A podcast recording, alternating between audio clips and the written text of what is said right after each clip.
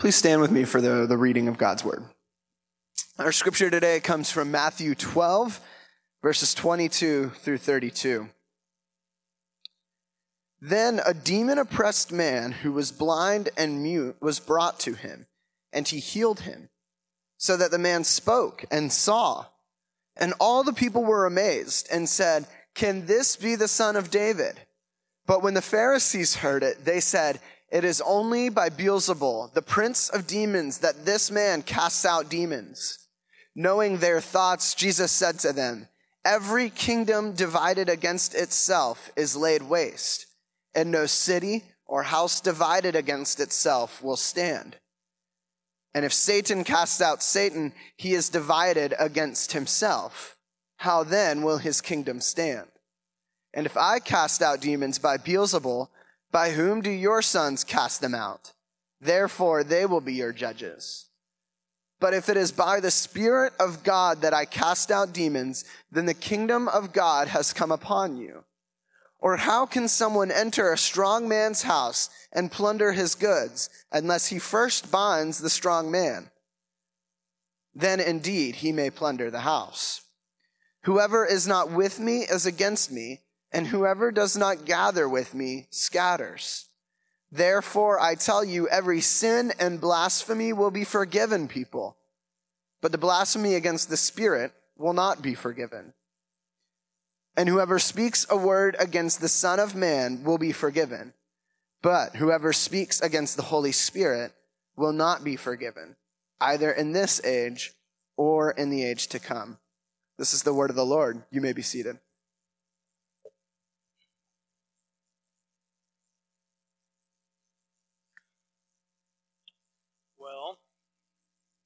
Since I've been at OGC, I have had the unique privilege of preaching on things like uh, judgment for every careless word we speak.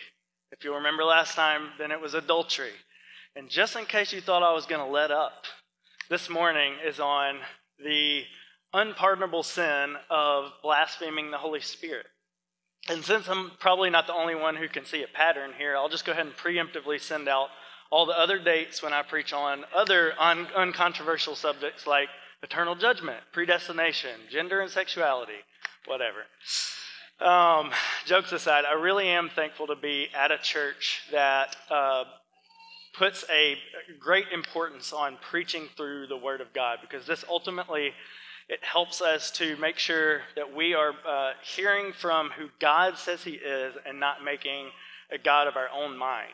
Um, and that inevitably means that we're going to run into texts sometimes that we wouldn't have otherwise chosen for ourselves, like the unpardonable sin of blaspheming the Holy Spirit. Um, so, by way of, of helping us this morning, we have three major questions that we're going to be asking and getting answers to. And they are what is the heart posture that leads to the unpardonable sin? Second, what, how does Jesus address that heart posture? And thirdly, what makes the unpardonable sin unpardonable? So, diving right into the text, what we see here is that we see Jesus who has brought someone, uh, a group of people, bring this uh, demon oppressed, blind, and mute man to Jesus, and Jesus heals him such that he can again see and then speak. And then it says the crowds are amazed. Now, right off the bat here, we as modern people might read this text and we might inwardly kind of roll our eyes because we think that we might be too sophisticated, so to speak, uh, to believe in personal, evil, supernatural forces like demons in the modern world. Um, and we might proverbially then pat the people in Jesus' day on the head, and then by extension, we also kind of pat Jesus on the head because we think we've outgrown childish, silly notions such as demons. I mean, we can't believe in such things like that. We, we know that they believed in those things because they didn't know any better, right? But we certainly don't believe in those things because we, we, we know other things that they didn't know at that time. So, that's typically the attitude that we as modern people can have. So if that's you this morning and you're tempted to either kind of explain away this part of the text, or if you are tempted to uh, to put the, the Bible, because of this, on the level of fairy tale, I'd like to gently invite you to consider that you may have fallen into what C.S. Lewis calls chronological snobbery. And what he means by that, what he meant by that, was that we as modern people tend to look down on other historical periods of time and what they believed in their historical period of time simply because we live in this historical period of time. And so when we do that, we actually uh, are thinking that our uh, worldview and our historical period of time is far superior than anything that came before us. And if you don't believe me, just think about the last time that you said, Oh, come on, nobody believes that anymore. It's 2022 or 2021. Maybe not have gotten used to 2022 yet. But so if you find yourself saying that, that means that you're subtly insinuating or implying that our worldview in this particular historical period of time is far superior than anything that came before us. And we typically, when we believe this way, are failing to recognize that we hold often strange and contradictory beliefs in our historical period of time. And like C.S. Lewis says, these beliefs that we are not aware of, they lurk in those widespread assumptions that are so ingrained in our society that we feel uh, we, we dare not attack them, nor do we feel it necessary to defend them. And I bring all this up because we, like the people in this text this morning, we bring a, we bring a posture, we bring a, a certain disposition, a certain set of beliefs to who we think Jesus is. And in this specific text this morning, we see two such postures. And those postures are characterized by either curiosity or they're characterized by contempt. So, for instance, in verse 23, we see that the, the people, the, all the people, when they saw Jesus uh, heal this, this demon oppressed, blind, and mute man, we see that they are astonished. And they, they begin to ask themselves, can this be the, the son of David? And when they're asking that, they are demonstrating to us a, a certain heart posture. A, they're demonstrating to us a heart posture of curiosity. In other words, though Jesus right in front of them may not have exactly lined up with what they might not have they might have expected from the Messiah, which is what son of David means. Even though that doesn't exactly line up with what they might have expected, still they were curious enough to ask questions and to investigate whether what they thought they knew was actually the case. But theirs isn't the only posture we see here in this text. There's also the posture of the Pharisees, and theirs instead is a posture of contempt. And here in this particular context, contempt can be defined as the feeling that a person or a thing is beneath consideration, or as the disregard for something that should be taken into account. So these Pharisees, they have a heart posture of contempt, and they have this heart posture that they are so rooted in that they are suspicious of and they're antagonistic against anything that might even seem different than what they might expect or what they think they know. In other words, they are bought into their narrative, so much so that they, even if they had all the facts in the world to the contrary, they wouldn't consider them. And so what they do is they, they hold a, a they hold a press release or a, or, or a smear campaign, as it were, and they say that this man, he, he's not casting out demons. He, he cast, he's casting out demons by the power of Beelzebul, the prince of demons. So essentially, they were calling him Satan. And in this way, they were showing that they had a, a heart posture of contempt. After all, they had to say something, by the way, because they were seeing that all the crowds were curious about who Jesus was. So I think something that we can ask ourselves this morning is what is our heart posture towards Jesus? Do we have a heart posture that is curious to hear who Jesus says that he is? Or are we subtly nourishing and nurturing a heart posture of contempt in our heart that either wants to ignore or even suppress who Jesus says he is because we prefer, in all reality, our own narrative? Because if we have the second heart posture, that answers our first question this morning. What is the heart posture that leads to the unpardonable sin? And it is the second heart posture. It's this heart posture of contempt. Now, as uncomfortable as it is to continue thinking about whether we have that heart posture or not, I would like to actually invite us to linger a little bit longer and consider who it is in specific that Jesus is addressing in this text. Because we would typically think that Jesus is talking to a skeptical person or a non religious person in this text, and that, and that this person is the person who has the heart, heart posture of contempt towards Jesus. But if you look at this, this is not who Jesus is addressing. It's not who the, the people, the group of people in this text who has that heart posture. Instead, what we see here is this heart posture of contempt comes from the most religious people. It comes from the people who know their Bible inside and out and who are so convinced of what they think they know and so convinced of their expectations of the Messiah that they won't even consider who Jesus is and they won't even take him into account. Instead, they smear him, they, they malign him, they slander him. So, of course, you can have a heart posture of contempt if, say, you doubt whether or not Jesus was uh, raised from the dead, or if you think that the Bible was corrupted by men throughout the centuries. But you can also have a heart posture of contempt if, instead of trusting in who Jesus says he is, you actually are trusting in your own knowledge and understanding, your own religious knowledge and understanding, and your own religious performance and your own religious position.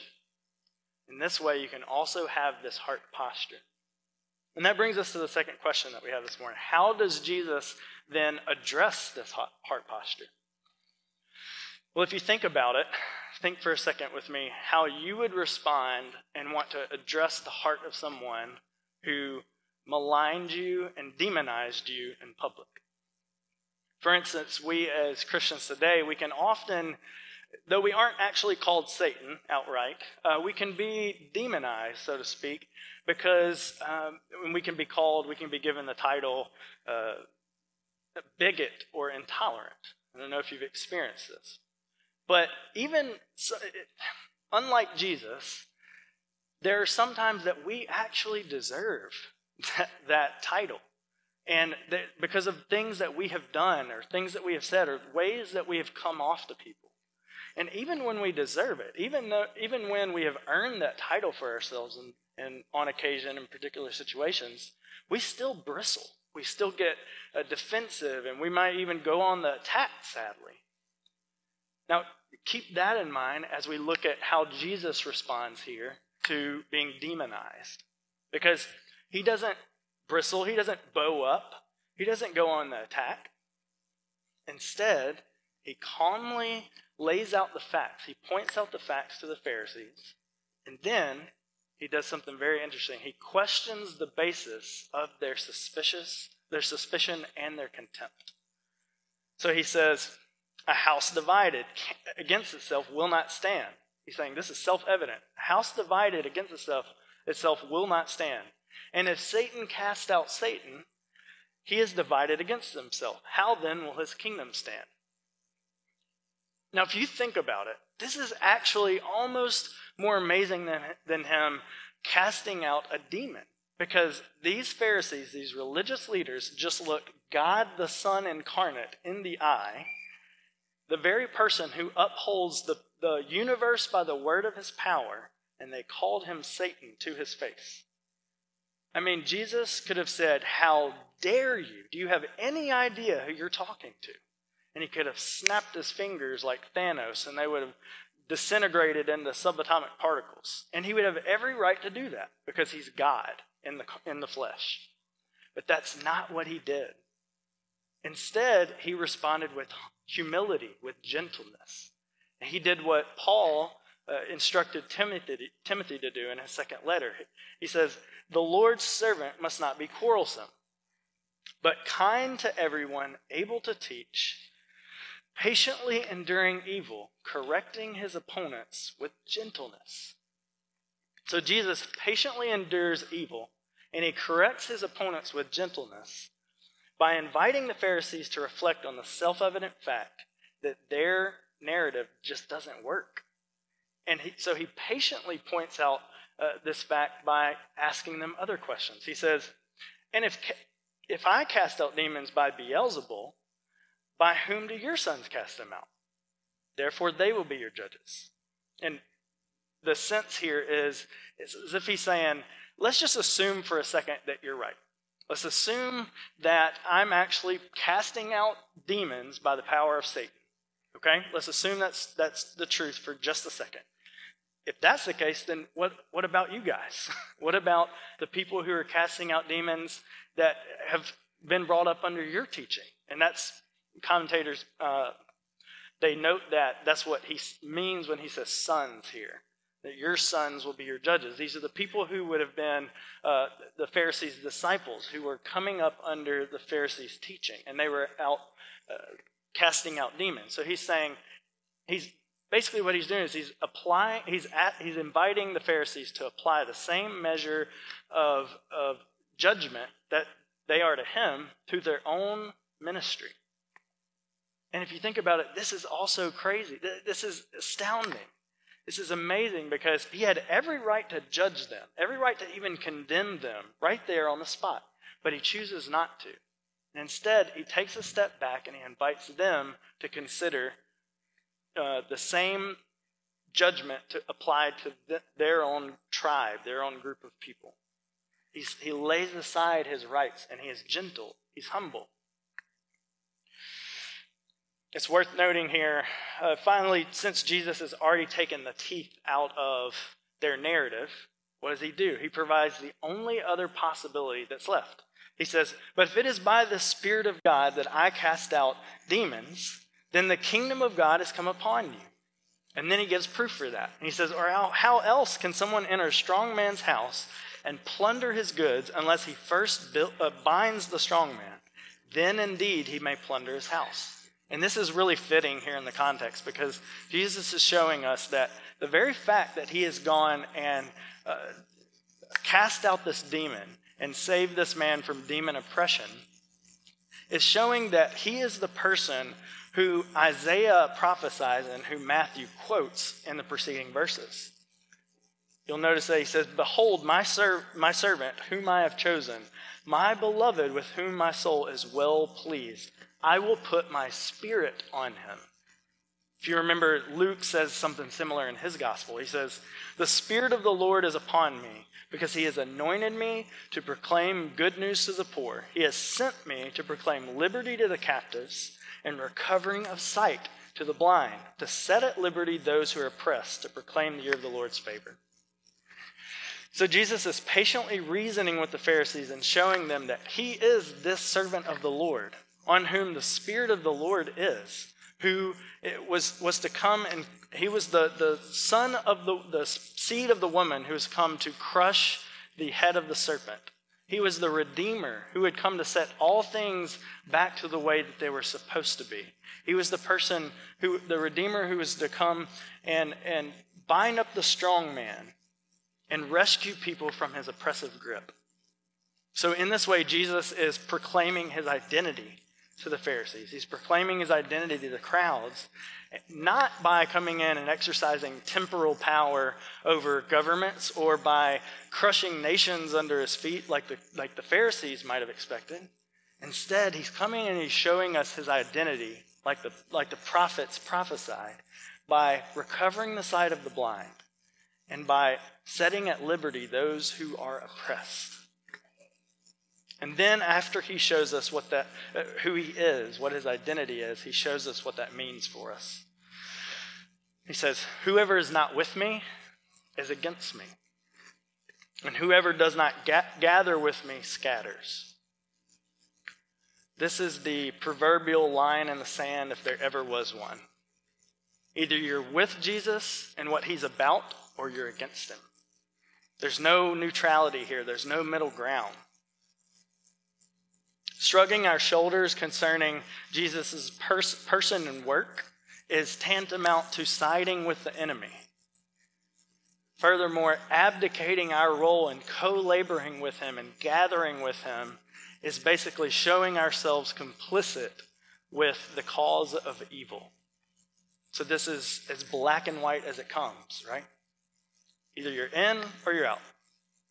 But here's the rub we all have idolatrous, sinful hearts. And what that means is that we all uh, have our own idea of what brings us peace and security and well being. In other words, we go about setting up our own kingdom, so to speak. And we go about putting ourselves on the throne of that kingdom as kings and queens so that we can get our own peace, our own security, and our own well being on our own terms. And because we're human, like the, the Pharisees, we can so easily convince ourselves that our kingdom and that God's kingdom are essentially the same thing. We can so uh, easily convince ourselves that our values and that God's values are pretty much synonymous. And we do this because, as Paul says, we exchange the truth about God for a lie, and we worship and we serve the creation rather than the creature, rather than the creator. So, what that means is our tendency as humans is to take a good thing in life, whatever it may be, and to make it an ultimate thing. We all do this. We all take good things and make them ultimate things, and we put them and we give them ultimate value, such that when God's own kingdom shows up, and when, when something that God calls good shows up, we can even be deceived into thinking that at its very core, that thing that threatens our idea of our kingdom is at its very core demonic. We can be so adverse to it because of how we can convince ourselves in, in this way. And that's what Jim was uh, talking about last week that the, the Pharisees were doing here. They were, they were desperately trying to secure peace for Israel. They were trying to uh, make sure that they didn't go at all costs go back into exile. So what they did was they, they set up other rules and, and extra steps to do on top, on top of what God had said. So they created uh, measurable steps with controllable outcomes so that they can make absolutely sure that they would secure for themselves their own idea of peace and security and well being on their own terms. And when they did that, when God's kingdom actually showed up, when what he valued most actually showed up, it was a threat to them. And it threatened their false security and their false identity and their false sense of peace and well being such that they demonized it. So, another question for us this morning is In what ways are we exchanging God's truth for a lie? In what way are we convincing ourselves that our kingdom is essentially the same thing as God's kingdom and our values are essentially the same thing as God's values, such that when what God values actually shows up in our lives, that we treat it as a threat we hold it in contempt. We demonize it in favor of what of our own disordered values, of, of our own false sense of security. Because as we'll see in these final two verses, this is what Jesus is getting at when he says these things to the Pharisees. He says, Therefore, I tell you, in verse 31 and 32, every sin and blasphemy will be forgiven people, but the blasphemy against the Holy Spirit will not be forgiven. And whoever speaks a word against the Son of Man will be forgiven. But whoever speaks against the Holy Spirit will not be forgiven, either in this age or in the age to come. Now, if you're here this morning and you're wondering, what in the world does that mean? you're actually in good company. And that's actually the last question that we're asking ourselves this morning is what makes the unpardonable sin unpardonable? So if you're here and you're and you're confused by this, that totally makes sense. And it, it, in fact, it makes sense that we would also be scared in our own hearts of whether or not we've actually committed this unpardonable sin. We probably all have either felt that or are feeling that right now. And that makes sense. So if that's you this morning, I would actually like to invite us to consider something that uh, Kathy Keller said in an Advent devotional over Christmas time that Gospel and Life puts out. She said that when we come across verses that are confusing or even sometimes offensive, when we come across uh, verses, in other words, like this, that are kind of confusing, what we should do is we should slow down before we freak out.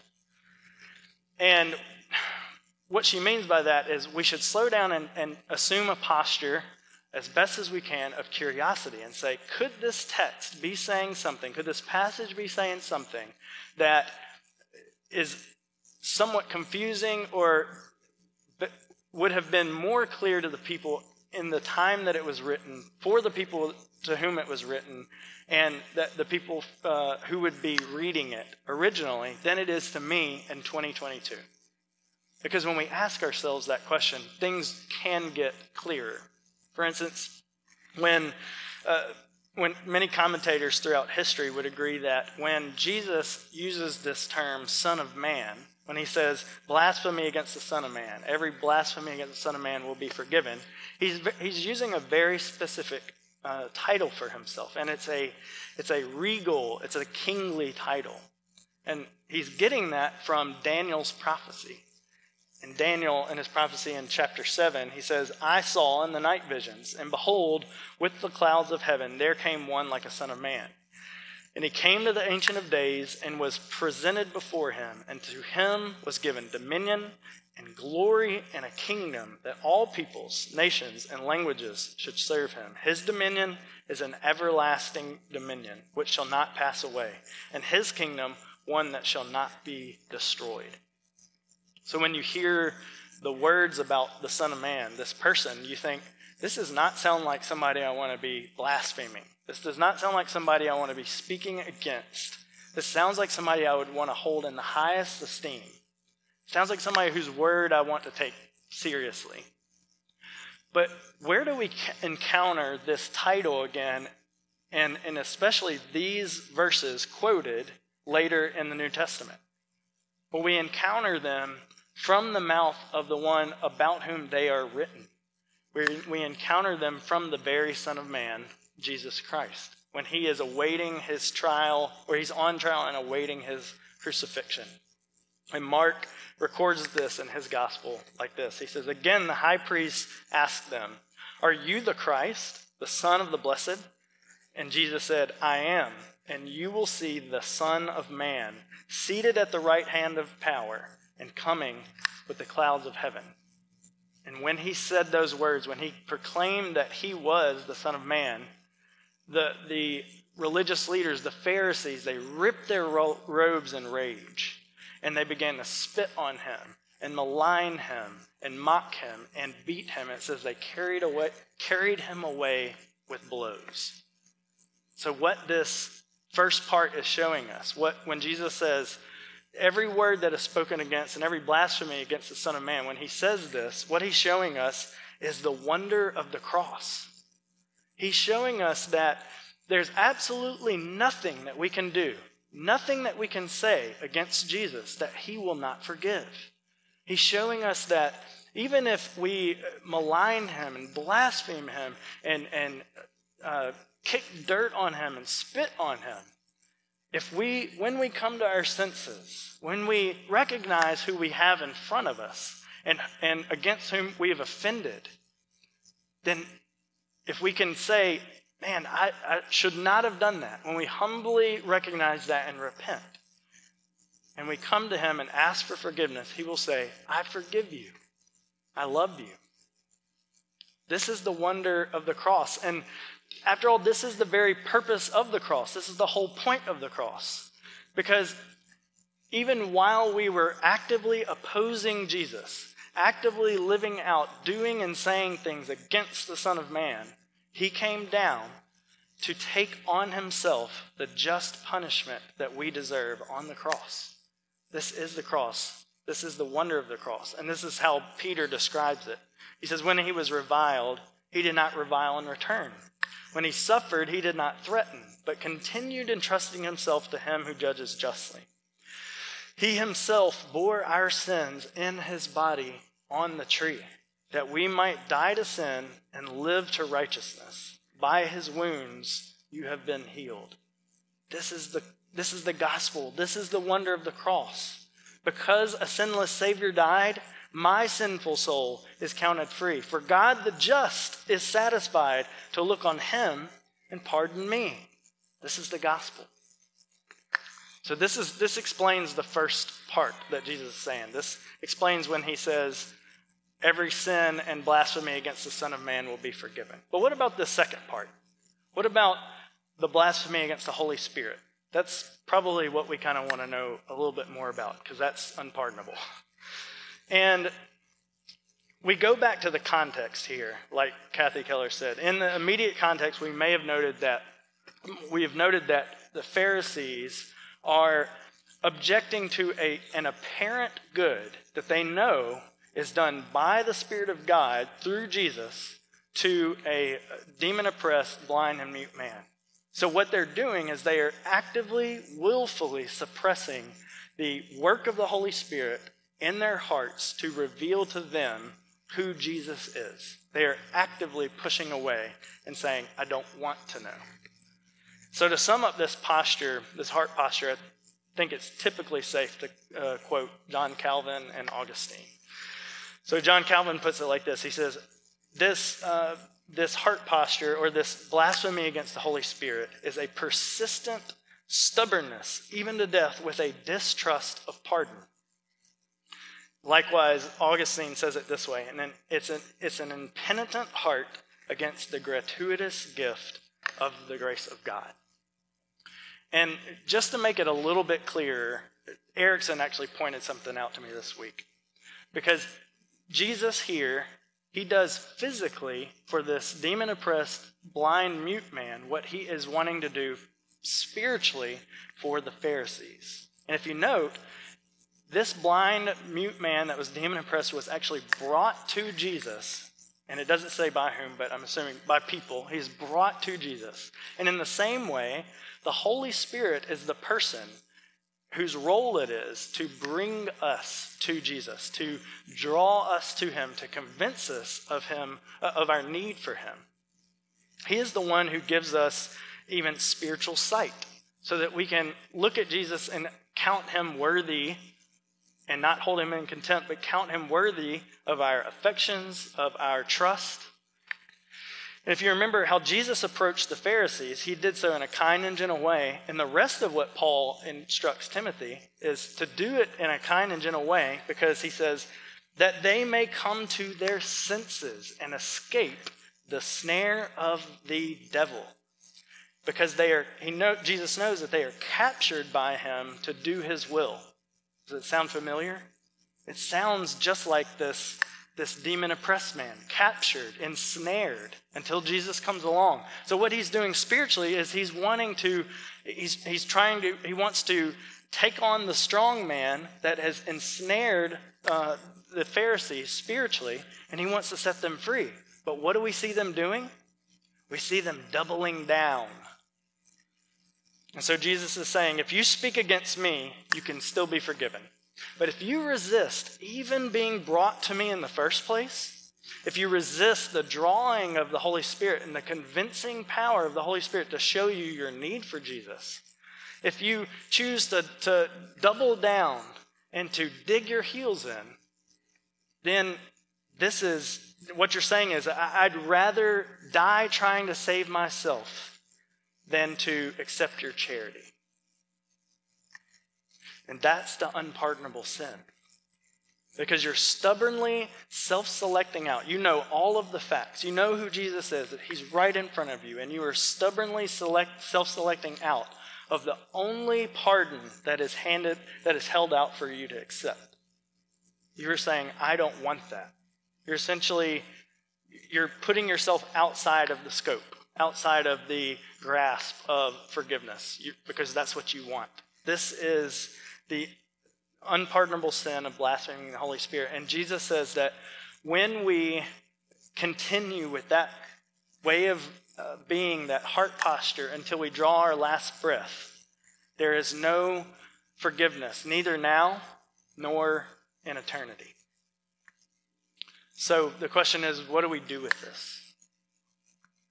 Well, I think the first and obvious thing, first and obvious thing is, is if you're here this morning and you are experiencing a, a callous or a stubborn heart against Jesus, I would actually like to invite you to uh, do what what C.S. Lewis says and doubt your own suspicion against him. Doubt your own contempt of Jesus. Consider him. Lewis says that suspicion often creates what it suspects. Think about that. It, it, it, often creates what it suspects, it projects what it is suspicious of. So I would say, doubt your own suspicion and come to Jesus and so if you're that's you this morning or you're doubting that Jesus can even that you're too far for too, too far gone for grace, then do as the hymn says, let not conscience let you linger linger, nor fitness fondly dream. All the fitness he requires is that you feel your need for him. Secondly, there are those sadly here this morning probably who when we read these verses we are plagued by a crippling fear that we may have sometime in our life committed this unpardonable sin. And even after hearing what it is, we still are just deathly afraid that either we have or we're going to commit this unpardonable sin. So if that's you this morning, I just want you to feel comfort and know that you are not alone, neither now nor in history. And I'd also like to invite you to come and talk to one of the pastors or some, someone here this morning, if, if you are struggling with that, that gripping, crippling fear. And I also want to commend you to a, a book to you by a man named Alex Ryrie, and it's called Unbelief An Emotional History of Doubt. And he chronicles hundreds of experiences of saints throughout history who dealt with this very fear of whether or not they, are, uh, they have committed this unpardonable sin.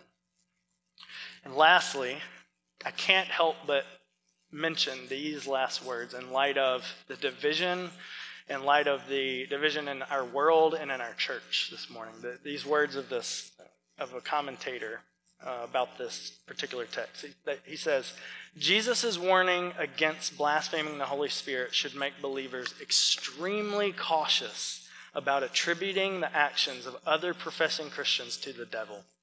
To be sure, we must test the spirits, including those in our own midst, and recognize that Jesus, that Satan can masquerade as an angel of light, but unambiguous evidence of diabolical empowerment must be present before we level such charges. Evidence such as flagrant doctrinal or moral perversion and unusual hostility to Jesus' name and the redemptive mission of his followers. Apart from very serious signs such as these, one should tread most cautiously when speaking of Satan's direct influence in, in Christian circles. I know that's long, but I think it's just so worth mentioning in light of the fact that, honestly, it's no secret that the past two years in churches across this country have just, it's been very difficult because churches have been fractured. The people of God has been fractured across the country. There's been an unusual quickness to look at fellow gospel believing, Bible preaching uh, brothers and sisters in Christ and say that they are the greatest threat, so to speak, to the gospel in our lifetime. And that has made us a house divided. So, as a result, I'd like to call us to a challenge. Instead of having a posture of contempt and that demonizes fellow believers, what if we had a posture of curiosity? What if instead of jumping to conclusions, we were quick to listen and to assume positive intent? Or we can do like Rebecca McLaughlin said this past year, and we can, she said, if we evangelize more, then we would fight each other less. So if we stop, I just pray that we can stop fighting each other and gather with our Lord and focus on that. Let's go to the Lord to that end. Father, we thank you this morning for your love for us. We thank you for your word, even when it's hard to hear at times. We pray that you would give us a heart of curiosity, that you would give us a heart that longs to uh, cling to you, that longs to hear who you say you are, and help us to spot and to identify in our hearts where we might be making your kingdom and our kingdom the same thing, uh, such that we are threatened by what you value. Help us to value what you value. Help us to love what you love, and help us to love Jesus more. We pray these things in Jesus' name. Amen.